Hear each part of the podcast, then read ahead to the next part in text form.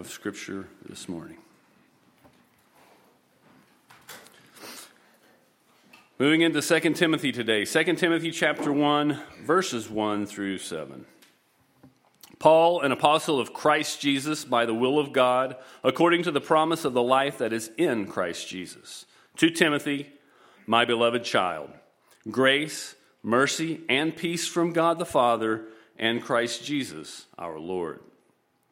I thank God whom I serve, as did my ancestors, with a clear conscience as I remember you constantly in my prayers, night and day. As I remember your tears, I long to see you that I may be filled with joy. I am reminded of your sincere faith, a faith that dwelt first in your grandmother Lois and in your mother Eunice, and now I am sure dwells in you as well.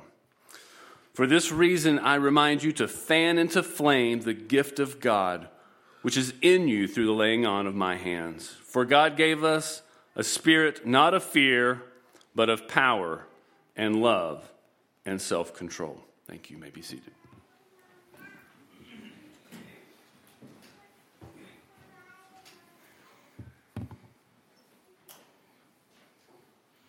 Now, just so y'all know, it's 1107. So if you look up and I'm preaching past noon, it's not my fault. So we all know that. Um, like, uh, we'll mention there, moving into Second Timothy this morning, uh, the third of the three pastoral epistles that we've been focusing on. We looked at First Timothy and then Titus, and now we move into Second Timothy.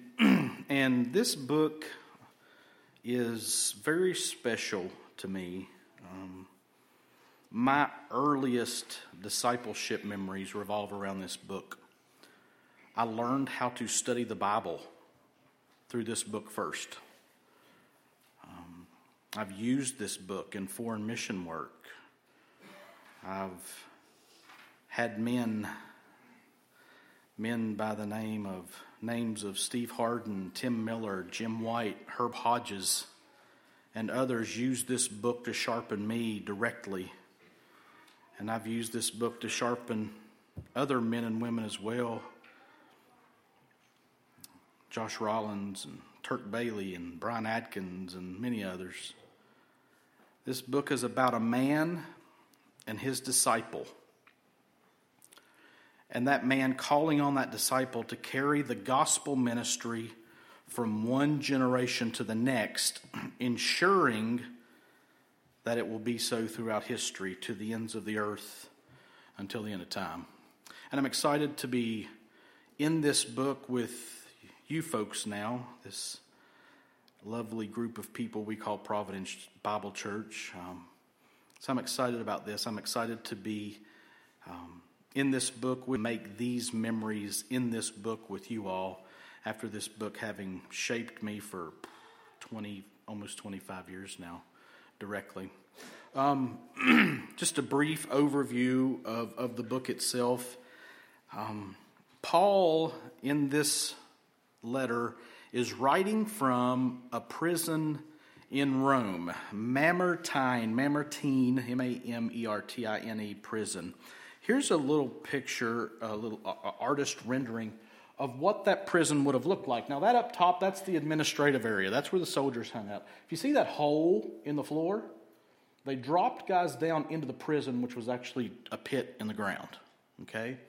And a lot of times they chain them together or to something or whatever. Here is a uh, current picture of what that prison looks like. You can tour it if you go to Rome. Um, and you see the hole in the ceiling there. That's where they drop men down into this pit that was Mamertine prison. And Mamertine was uh, a notorious prison. The worst criminals went there, the worst offenders sat in that pit and awaited their execution.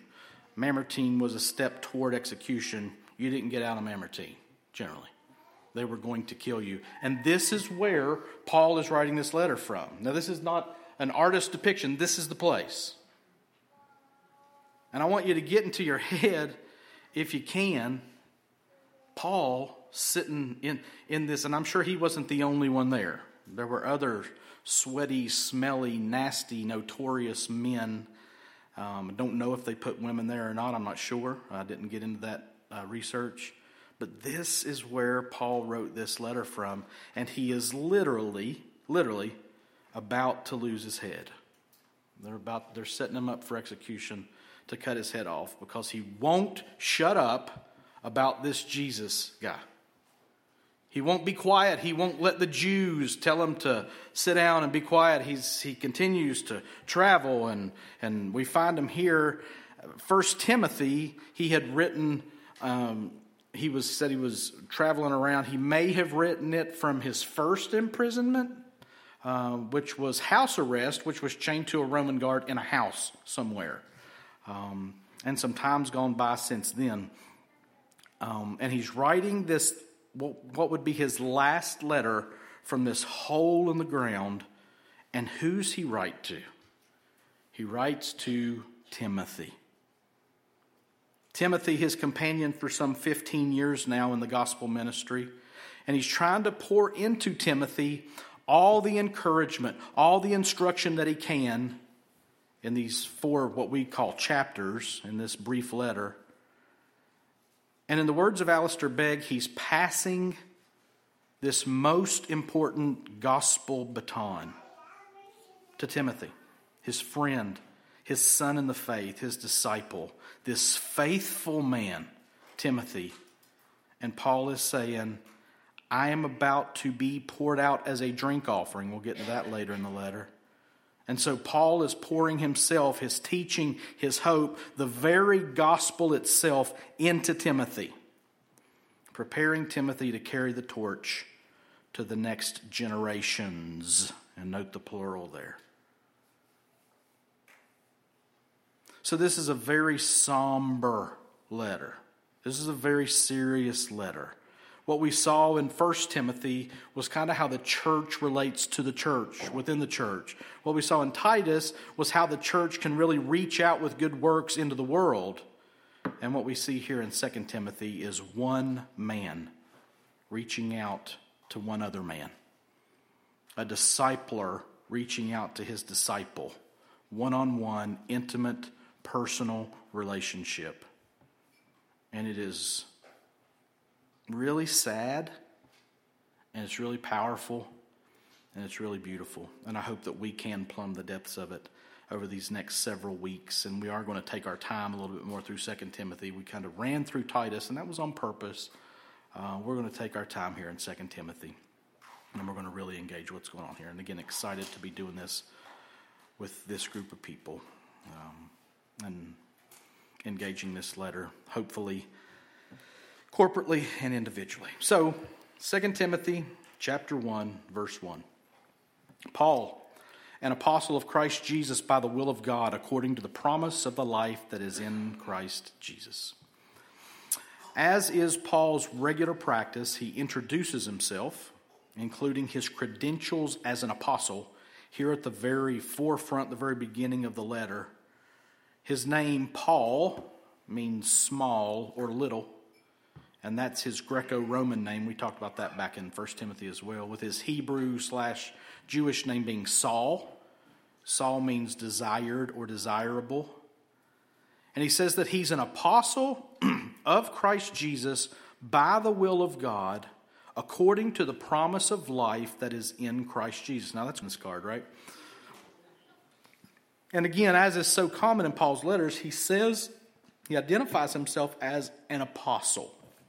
And probably most of y'all have heard this 28 times, but let's make it 29. The word for apostle is apostolos, and it means one who is sent. Paul identifies himself as a sent person, a sent one. Someone sent Paul. Who was it that sent Paul? He says he's an apostle, a sent one of Christ Jesus by the will of God. Paul is Jesus' apostle. Jesus sent Paul. And that happened back in Acts 9 when Saul was knocked off his horse by the risen Christ, who had before that time, ascended into heaven, but appeared here to Paul, Saul, on Saul's way to Damascus. And he was headed to Damascus, Saul was, to arrest followers of the way, meaning people who had followed Jesus and his teachings. He was an opponent, he was a fierce opponent of this new faith that they were calling the way. And upon appearing, uh, upon appearing to Saul, Paul, we see this in Acts chapter 9, verses 4 to 6. I don't know if I've got that in there. I don't. I didn't put that in. Let me just read it them. And falling to the ground, he, Saul, heard a voice saying to him, Saul, Saul, why are you persecuting me?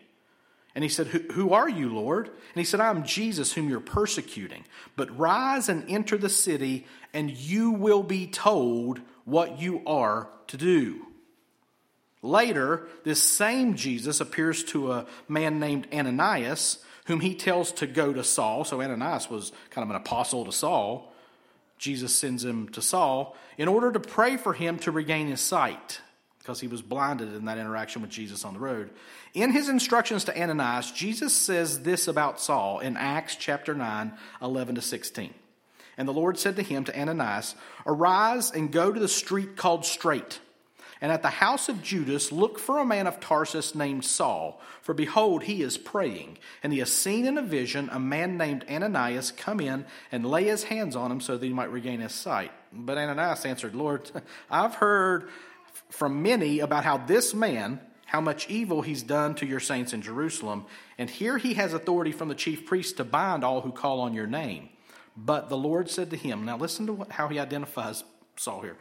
Go for he, Saul, is a chosen instrument of mine to carry my name before the Gentiles and kings and the children of Israel. For I will show him how much he must suffer for the sake of my name. And there's your apostolic commissioning of Paul. Jesus says he's going to carry my name and he's going to suffer. Can we skip that suffering part, Jesus? No. No, we can't. And so we see from his very calling that Paul was to be sent. He was an apostle. Having seen the risen Christ, he was then sent out by Jesus to carry Jesus' name and message wherever he would be sent. And, like we saw in verse 16, he was also called to suffer. How much he must suffer for the sake of my name, the name that I'm sending him out for the purpose of carrying. And that carrying of the message, that carrying of the name of Jesus, and that suffering is all about to come to an end, as Paul writes his letter to Timothy. He sits down with parchment, and I don't know if he's dictating this or if he's writing it himself. And he says, I need to get a letter to Timothy. The apostle of Christ Jesus, who was called, who labored and suffered according to the plan and the will of God, has reached the end of his earthly life. But look at how he ends his introduction back in 2 Timothy 1 1. He's looking death face to face. He says he and his apostleship, this, his life, his being sent, his imprisonment, his imminent death, are all according to the promise of the life that is in Christ Jesus. Let me tell you what, Paul is not worried about dying. Paul's not worried about his time on earth in his body being over. He's not worried about possibly coming to a final end of this earthly life. No, he's looking through death to life eternal and life everlasting, that life that is in Christ Jesus. And so, the apostle introduces himself as one sent by Christ according to God's plan, with all being held in the very life of Christ, which is the life that overcame death through resurrection power.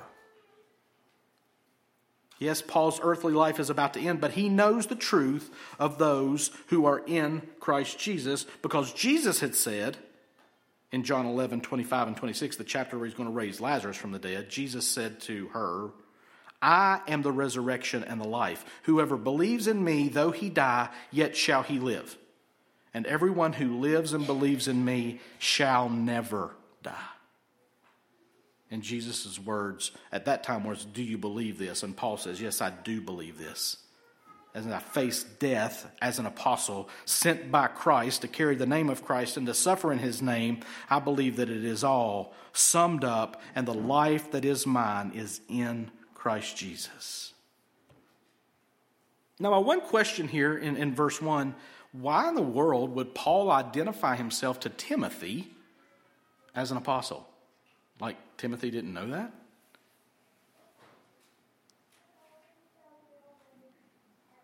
He's about to charge Timothy with some really heavy, hard things. Paul, who was sent to suffer, is going to tell Timothy, You're going to suffer too. And I need you to know, Timothy, that these aren't my words. This is not my preference. This is not me hoping you make it through. These are the very words of God that I'm carrying and that I'm giving to you. And Paul did not know, I don't think, that his letter would be preserved and written in Holy Scripture so that it was literally the words of God. But he did say with assurance to Timothy, As I am about to expire, and as I am calling you to be a good soldier and suffer for Christ, these are the very words of God, Timothy. And if Timothy doesn't know that, he's not going to make it. And if we don't know that, we're not going to make it. So we need to know that these words are God's words spoken by God's sent one in the name of Jesus Christ. So he identifies himself even to his closest personal companion as an apostle. So, who is he writing to? 2 Timothy 1 2. To Timothy, my beloved child, grace, mercy, and peace from God the Father and Christ Jesus our Lord. So, Paul is writing 2 Timothy to Timothy. Sorry if that's anticlimactic. Timothy's name means God honorer or honoring God. We first meet him in Acts 16 as Paul's on his second missionary journey, heading back through Derbe and Lystra. Acts there says that Timothy was well spoken of by the people in the church there, the church that had been established on Paul's first missionary journey. And here on his second, he comes back there, and so Timothy is well spoken of by the people there, and Paul wants to take him along with him on his journey. And how much did Timothy want to go? Well, it says that Paul circumcised Timothy to, so that he could take him with him. And that's some commitment there. So say what you want about Timothy and being timid. Come on. Okay, Paul, let's do this if that's what it takes.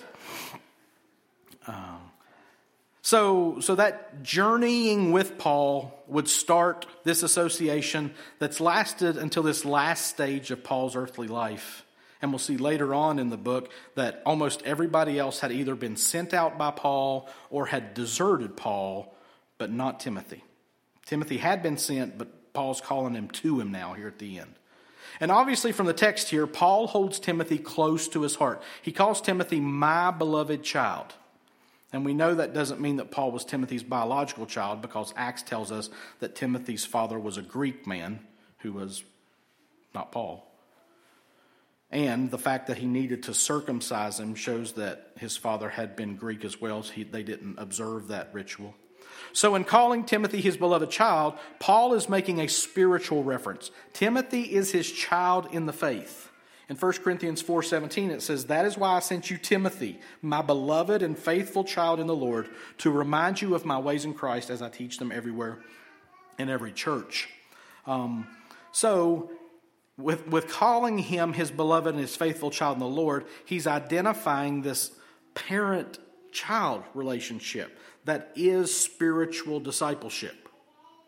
There is a fathering, there is a teaching, there is a leading type of relationship when we're talking about being and making disciples.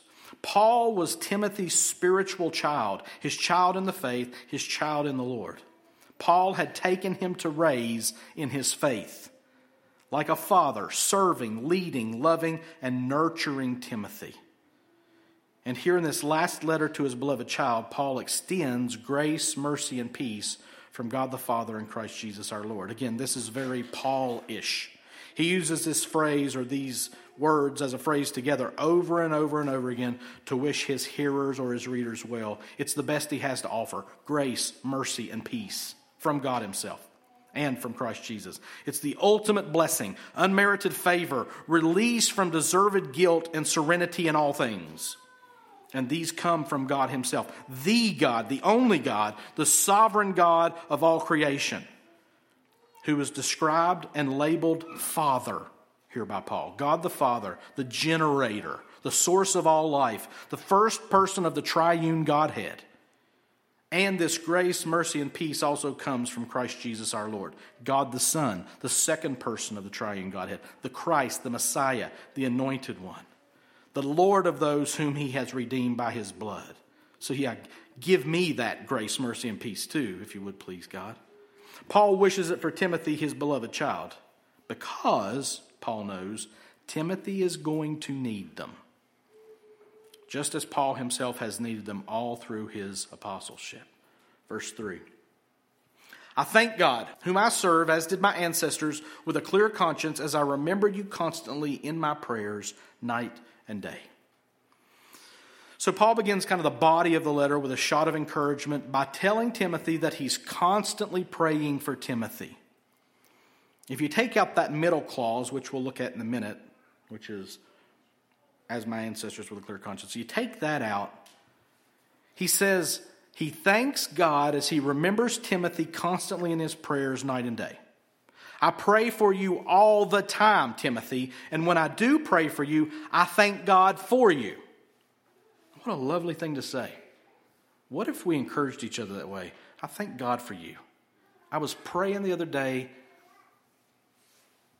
and I thank God for you by name. If somebody walked up to me and said, Jason, I was thanking God for you the other day, man, that's, oh, wow.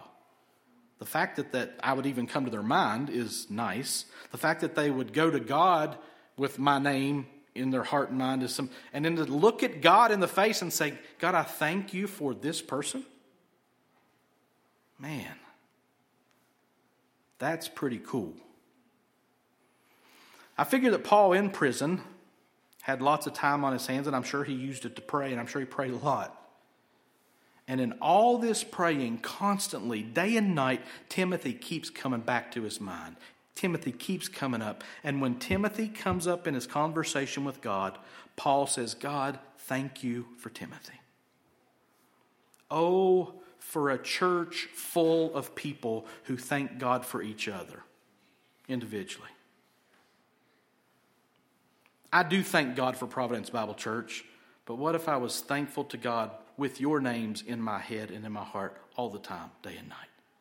What a beautiful thing that is. Paul feels and does this for Timothy. I'm sure that encouraged Timothy. Now, back to that middle clause. Paul refers to God and he says, He is the God whom I serve, as did my ancestors, with a clear conscience. Now, what's that all about?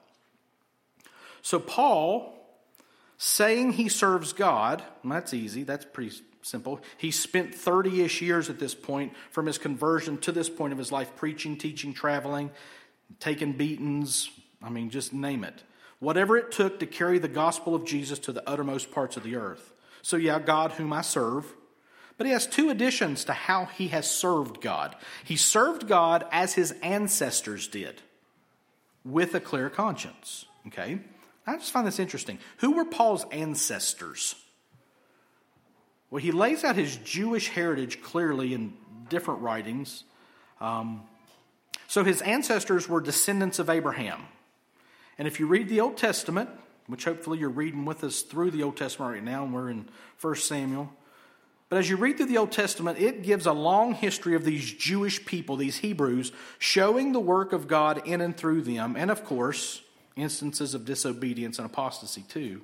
But Paul refers to his Jewish roots and refers to his service as being like those Hebrews whom God worked through to advance his kingdom and God's plan all throughout history. And then Paul throws in that he serves God with a clear conscience. So I serve God like my ancestors did, folks like Abraham and Moses and David and Isaiah.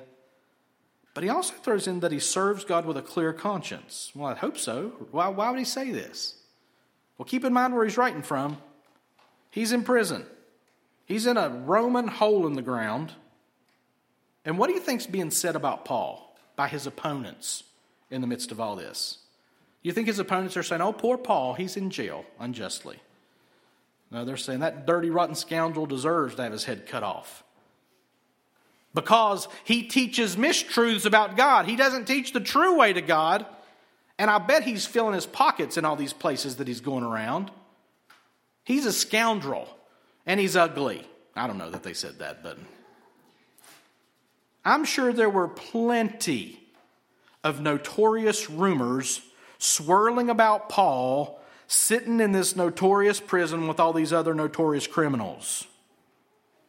And I think in his effort to encourage Timothy, he's saying, Timothy, I've served God my whole adult life, sincerely, wholeheartedly, passionately, and all these people smearing me are just noisemakers. Don't give ear or heart to what they say.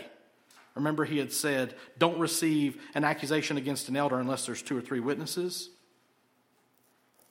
Timothy, as you hear all these things, and you're going to hear a ton of things, because I'm asking you to come here, and there's all kinds of things being said about me here too, don't believe them.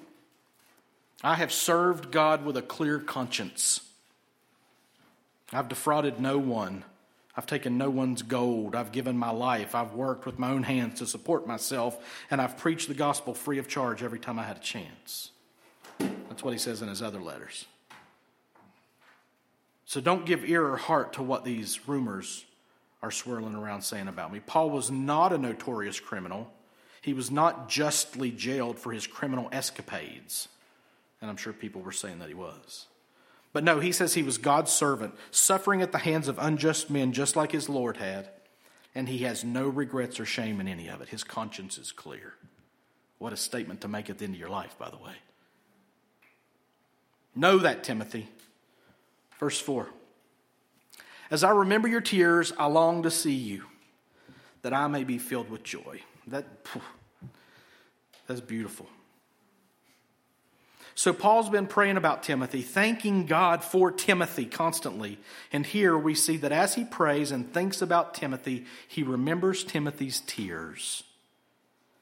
Now, we had said in our time in 1 Timothy that Timothy had a timid streak, that he had frequent ailments, and that he was young. So it would seem that Timothy had issues that made this work tough for him. Maybe Timothy was an introvert. Oh! No!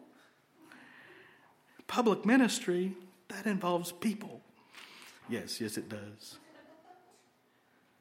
Whatever the issue was, we don't have specific texts that portray Timothy as crying, but here we know that he had shed some tears in Paul's presence, at least at one point, and I would guess it was more than just one time. Is Paul referencing Timothy crying at their parting? When Paul, when Paul got sent off to this notorious prison. Can you just imagine Timothy standing there, tears running down his face as they take his brother, his discipler, away from him? And Paul's thinking about those tears and the connection that belongs there. It's like the tears add to the longing. Like a mom longing to see her kid who was crying when she left him at summer camp. I don't know anything about that, by the way. My mom's like, whatever, loser.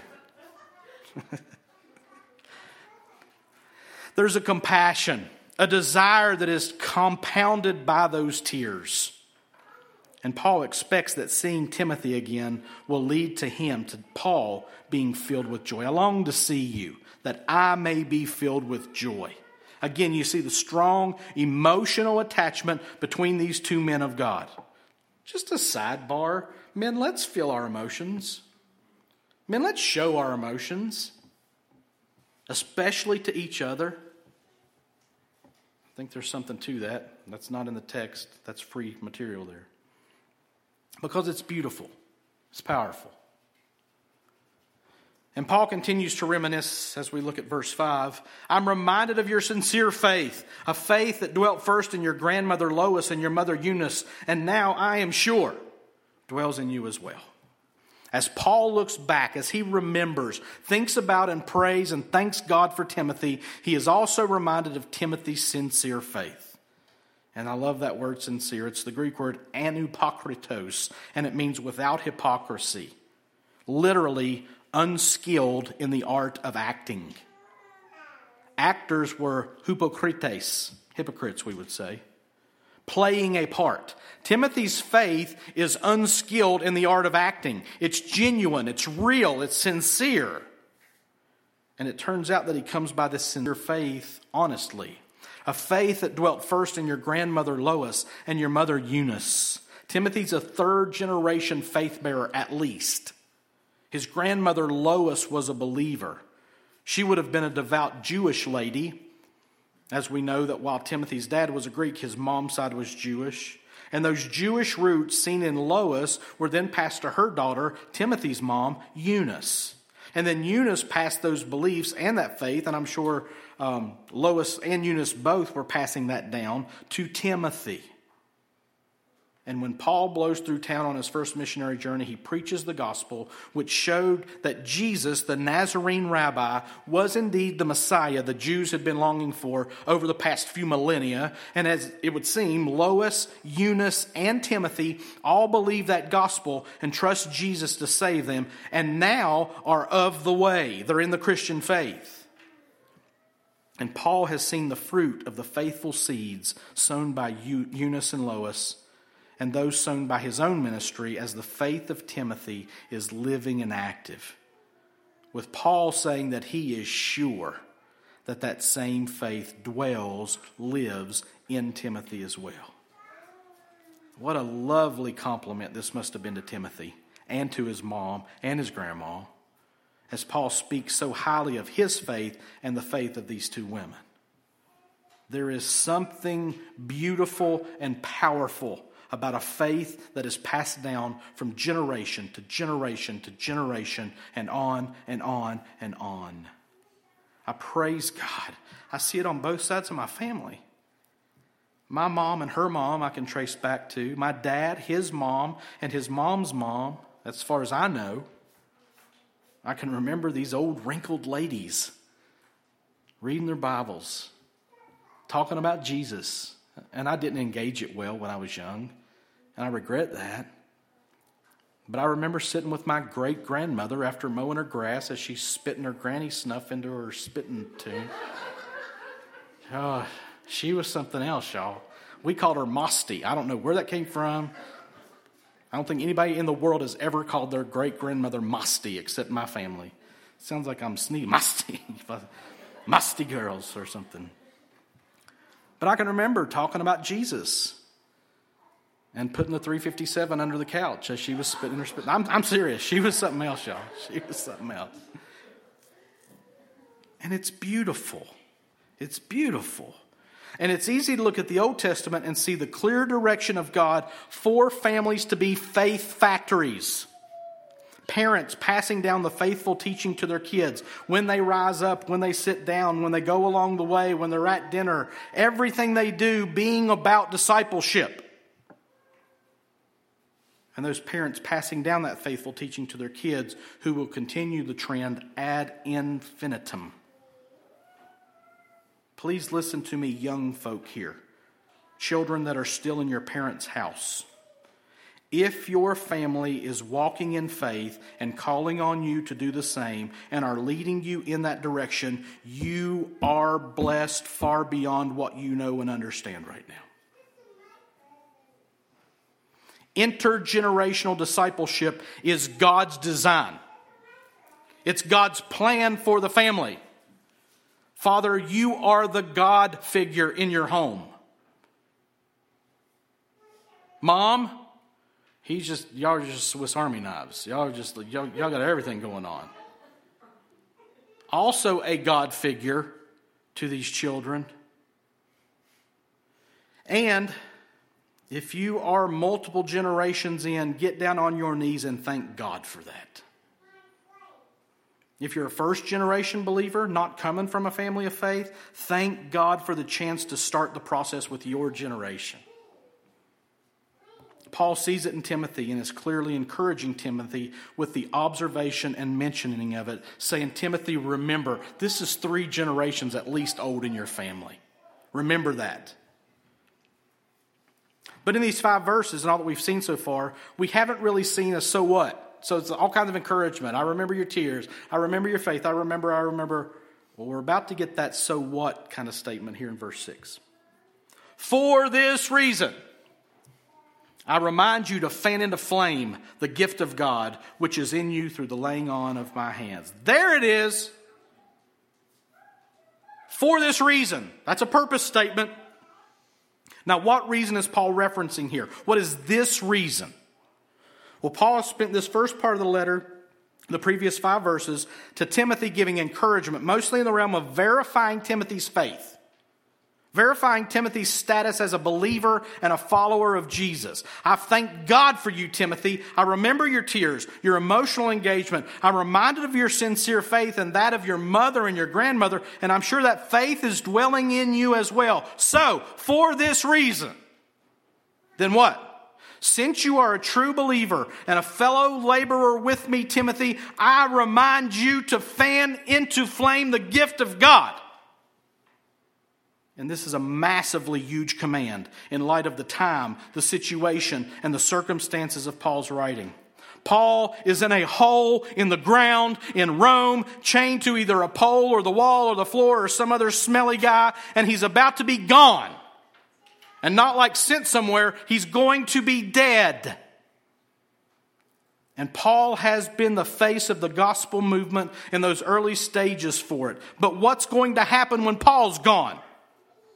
Does the faith die with Paul? Who will carry the torch?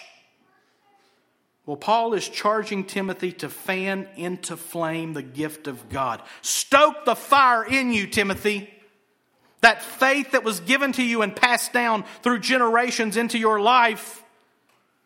You're going to be called upon, Timothy, to carry more of the burden, more of the load as I leave, Paul says. And the emotions, the tears, the timidity, the frequent stomach ailments, the youth, all those things that have hindered you in the past, you're going to have to press on through them in order to do what you're called to do. And seeing my end, seeing my chains and my death sentence, Paul says, maybe being there when they cut Paul's head off. I don't know. Going through all of that and all that's hindered you in the past may make you want to fade into the background. But Paul says, no, Timothy, just the opposite. Let's add some gasoline to this fire. Let's ratchet things up to five alarm in your life.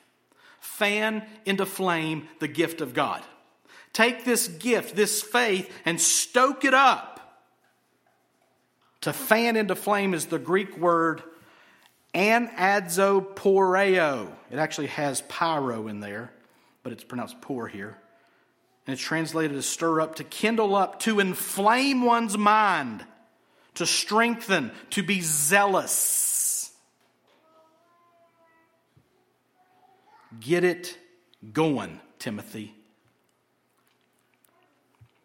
I want to see it burn and burn and burn and burn and higher and hotter. I want you to stoke up this flame, Timothy. I want you to do it.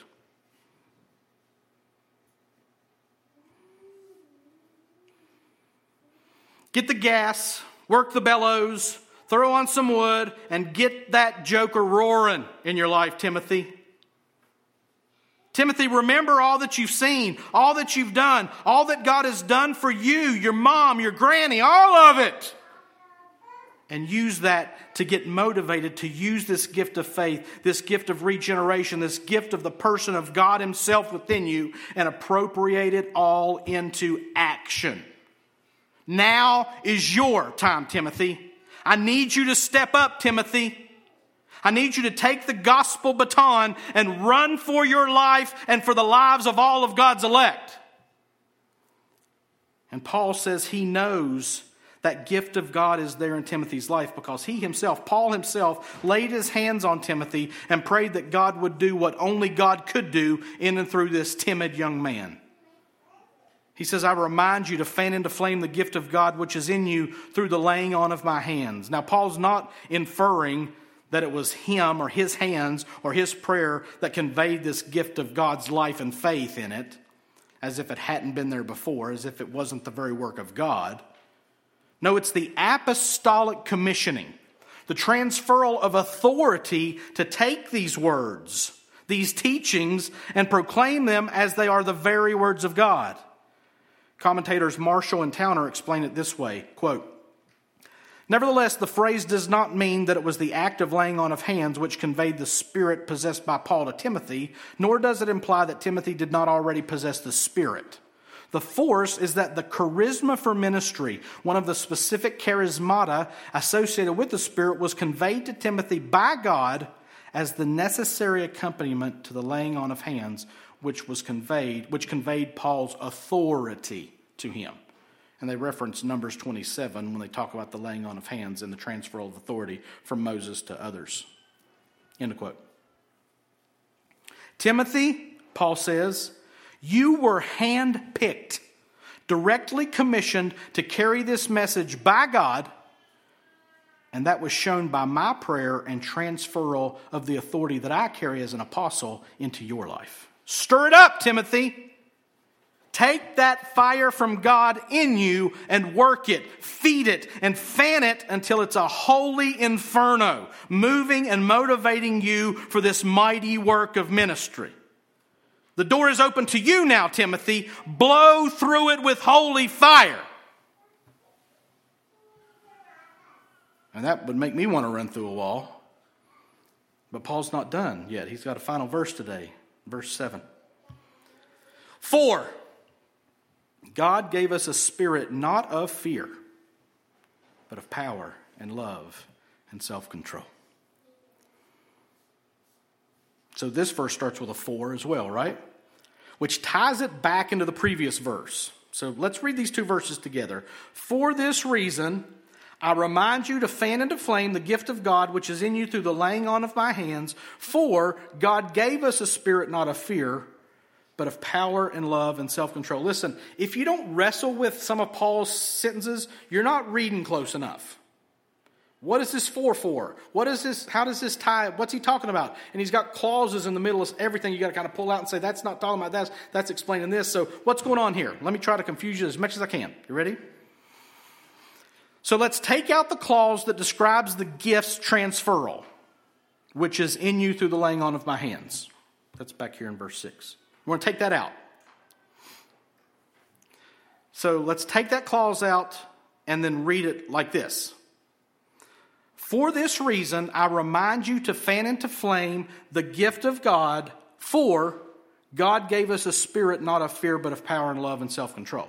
Now, I'm not saying the clause doesn't matter. I'm saying it's describing something specifically that the for isn't there for.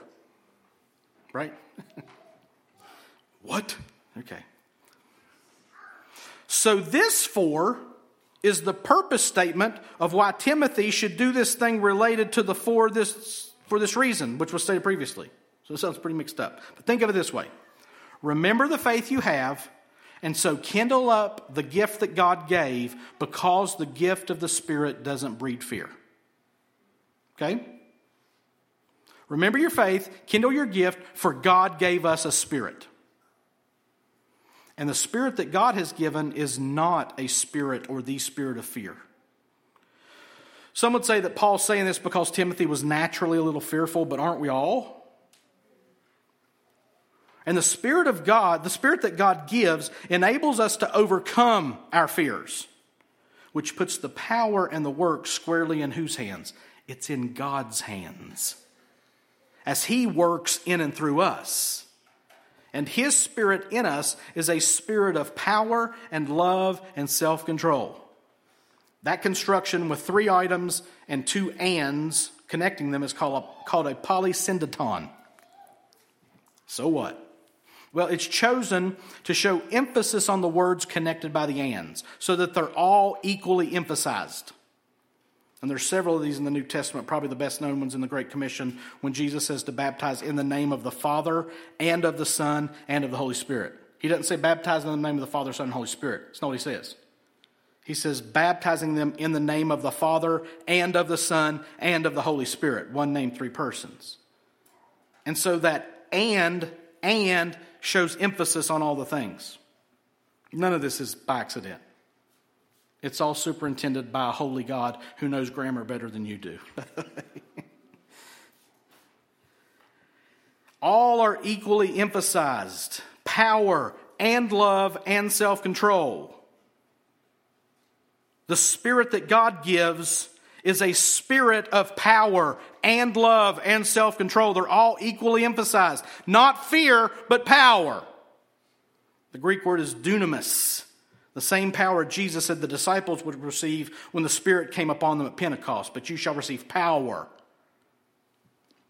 It's strength, it's ability, power for doing. And this Spirit is a spirit of power and love. This word is agape, God love, self sacrificing love, serving others as more important than myself kind of love. Power and love and self control. This is moderation, calling to soundness, being able to say no to oneself. And we saw that a lot in Titus. And the Spirit of God given at your salvation, individual believer, that Spirit empowers His people to live lives that look like these three things. So stir up the gift, Timothy. You don't have to be afraid. You have the Spirit of God who is great in and through you. He is powerful. He is loving. He empowers us to be self controlled. And this is great news for Timothy here and for all of us who will face fears as we seek to serve God and His people. That's just seven verses, y'all. I held up eight fingers. It's only seven verses.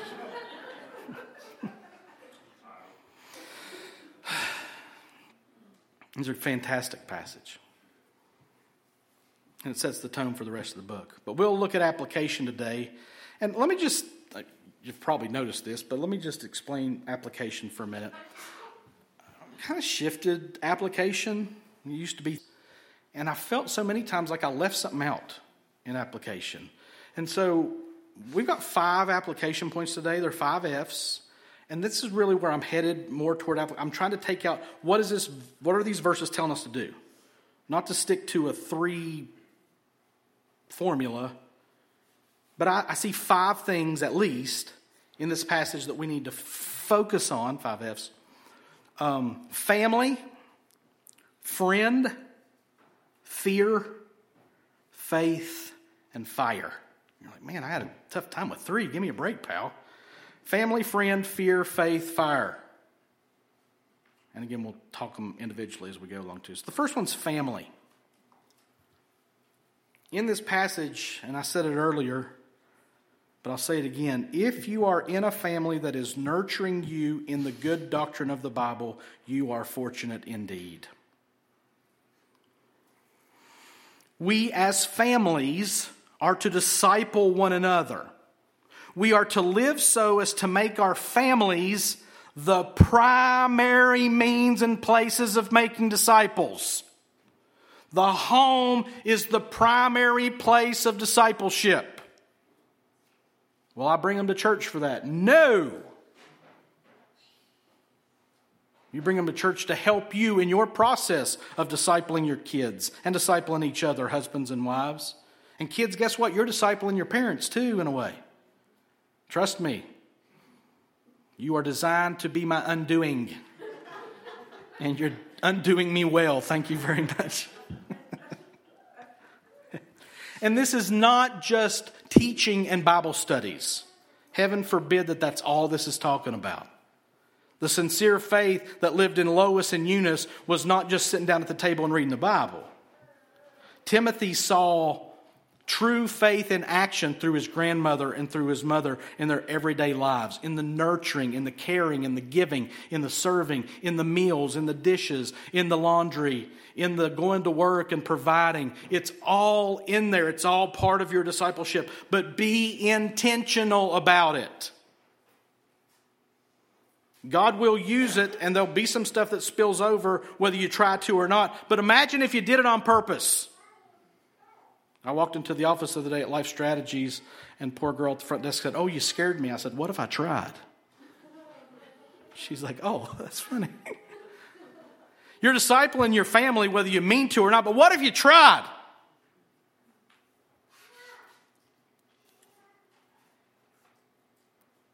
And that convicts me. I'm a preacher, right? Surely my family's being discipled, are they? Am I being intentional and purposeful to make sure that they are being discipled individually and corporately? I don't know. What if we did? What, what if we tried? What if we did it on purpose? I promise you, God will bless it. God will show up and do things that you had no idea He was able to do, exceeding abundantly above anything that you could think or imagine.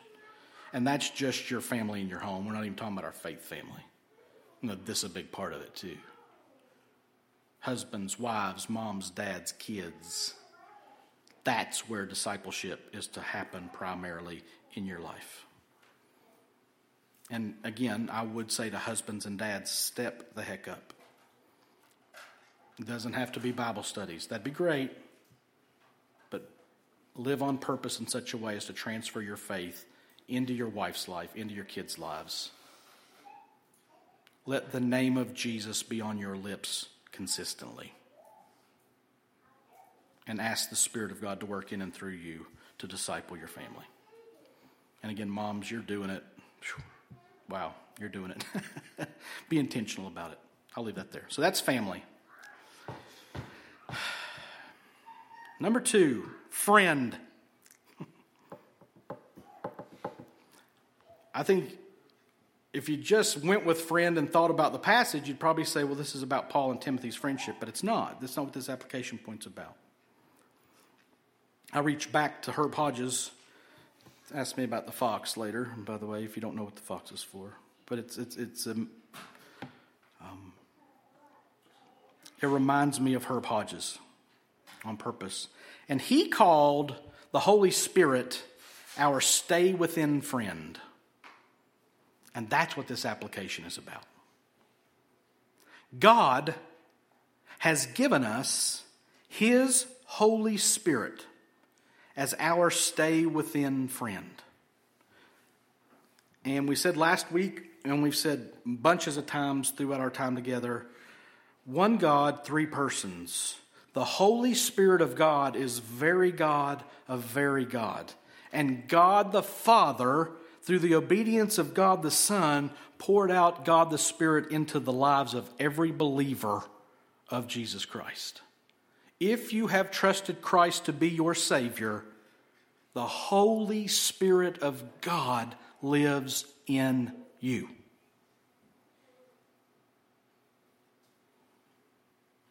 And He hasn't given us a spirit of fear, but of power and love and self control.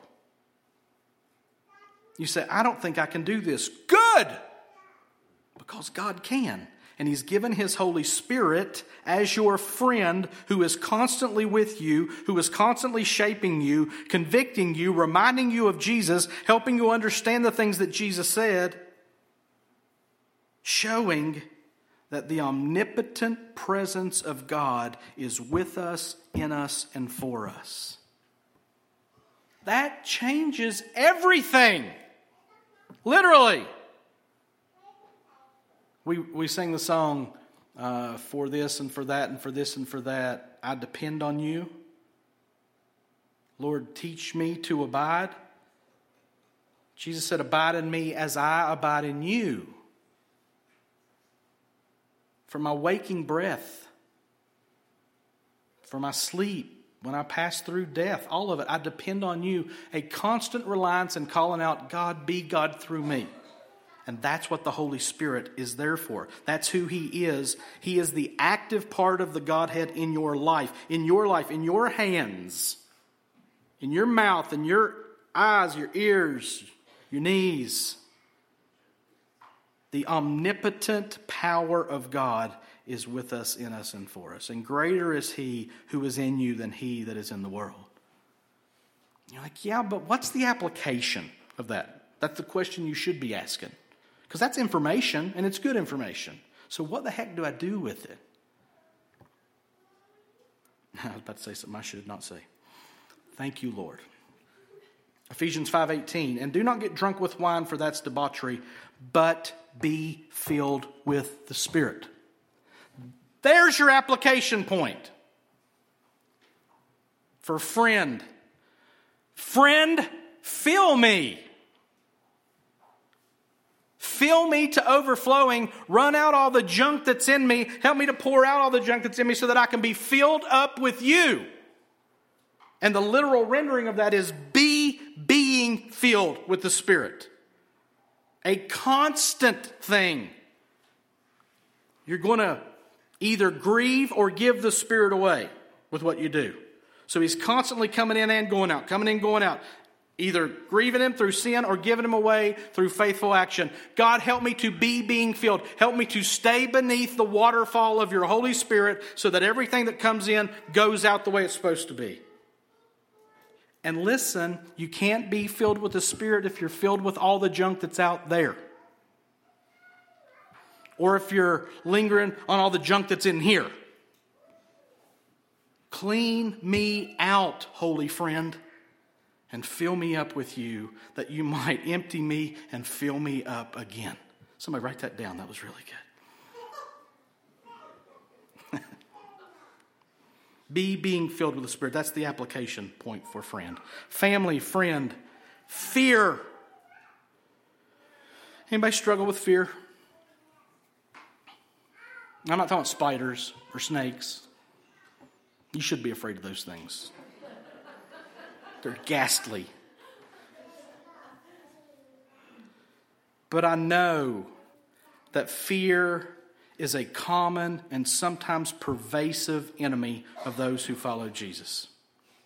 And what are you afraid of? You afraid of being misunderstood?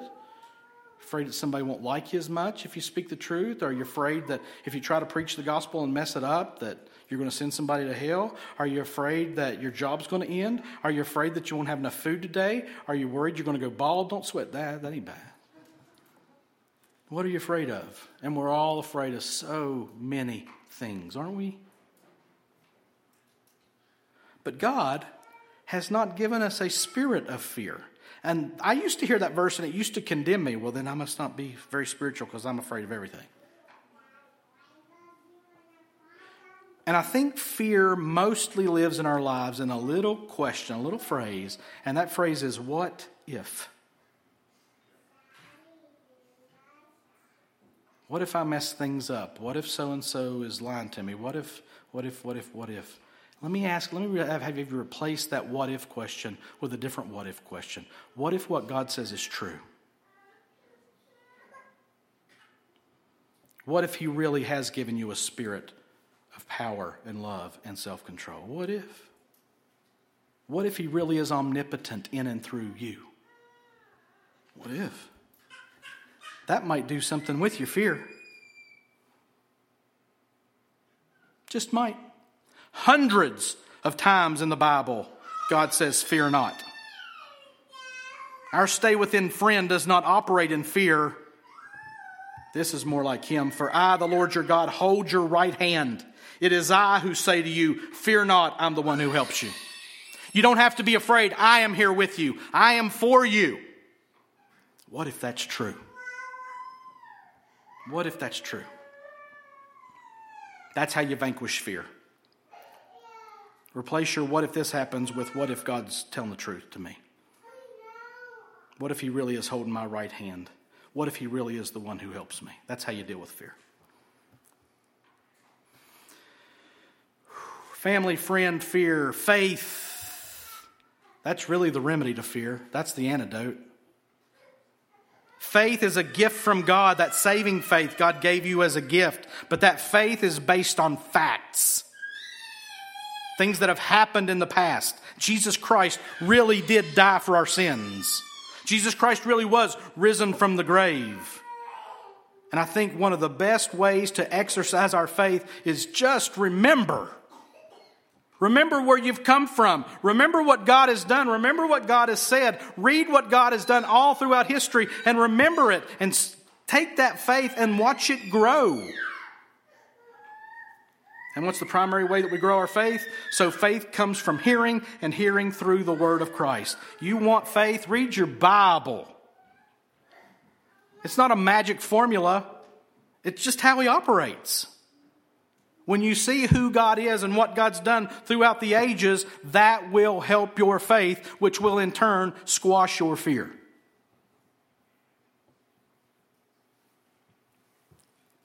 And that faith has to be exercised. Which brings us to number five fire. Family, friend, fear, faith, fire. Let me ask you a question directly as we finish up. What are you doing, Christian, in your life to fan the flame that God has planted in your life by giving you His Holy Spirit, by saving you? What are you doing to intentionally stoke up past that fire to somebody else? What are you doing to fan the flame into a roaring fire in your life? It's not going to happen by accident. An untended fire goes out. And the devil's really good at spreading the embers so that they're not touching each other. Grab it all together there. Remember, engage your faith. Read the Bible. See the work of God in your life and in the lives of others. Engage the church. Engage the Bible. Engage good, godly music. Engage meditation, memorization. Do good deeds. Those are the things that fan the fire in your life. And it's a conscious decision that is enabled and empowered by the Holy Spirit Himself. And it's not going to happen by accident. Timothy, fan the flame. Jason, fan the flame. Let me finish with this passage in Ephesians 5 15 to 21. We mentioned part of it when we were talking about being filled with the Spirit, but you want to know what it looks like to fan the fire, to stoke it up? Look carefully then how you walk not as unwise, but as wise, making the best use of the time, because the days are evil. Therefore, do not be foolish, but understand what the will of the Lord is. And do not get drunk with wine, for that's debauchery, but be filled with the Spirit, addressing one another in psalms and hymns and spiritual songs. Addressing one another in hymns and hymns and hymns. I'm sorry, I read that wrong. No, I didn't. Addressing one another in psalms and hymns and spiritual songs singing and making melody to the Lord with your heart, giving thanks always and for everything to God the Father in the name of our Lord Jesus Christ. And watch this, verse 21 submitting to one another out of reverence for Christ.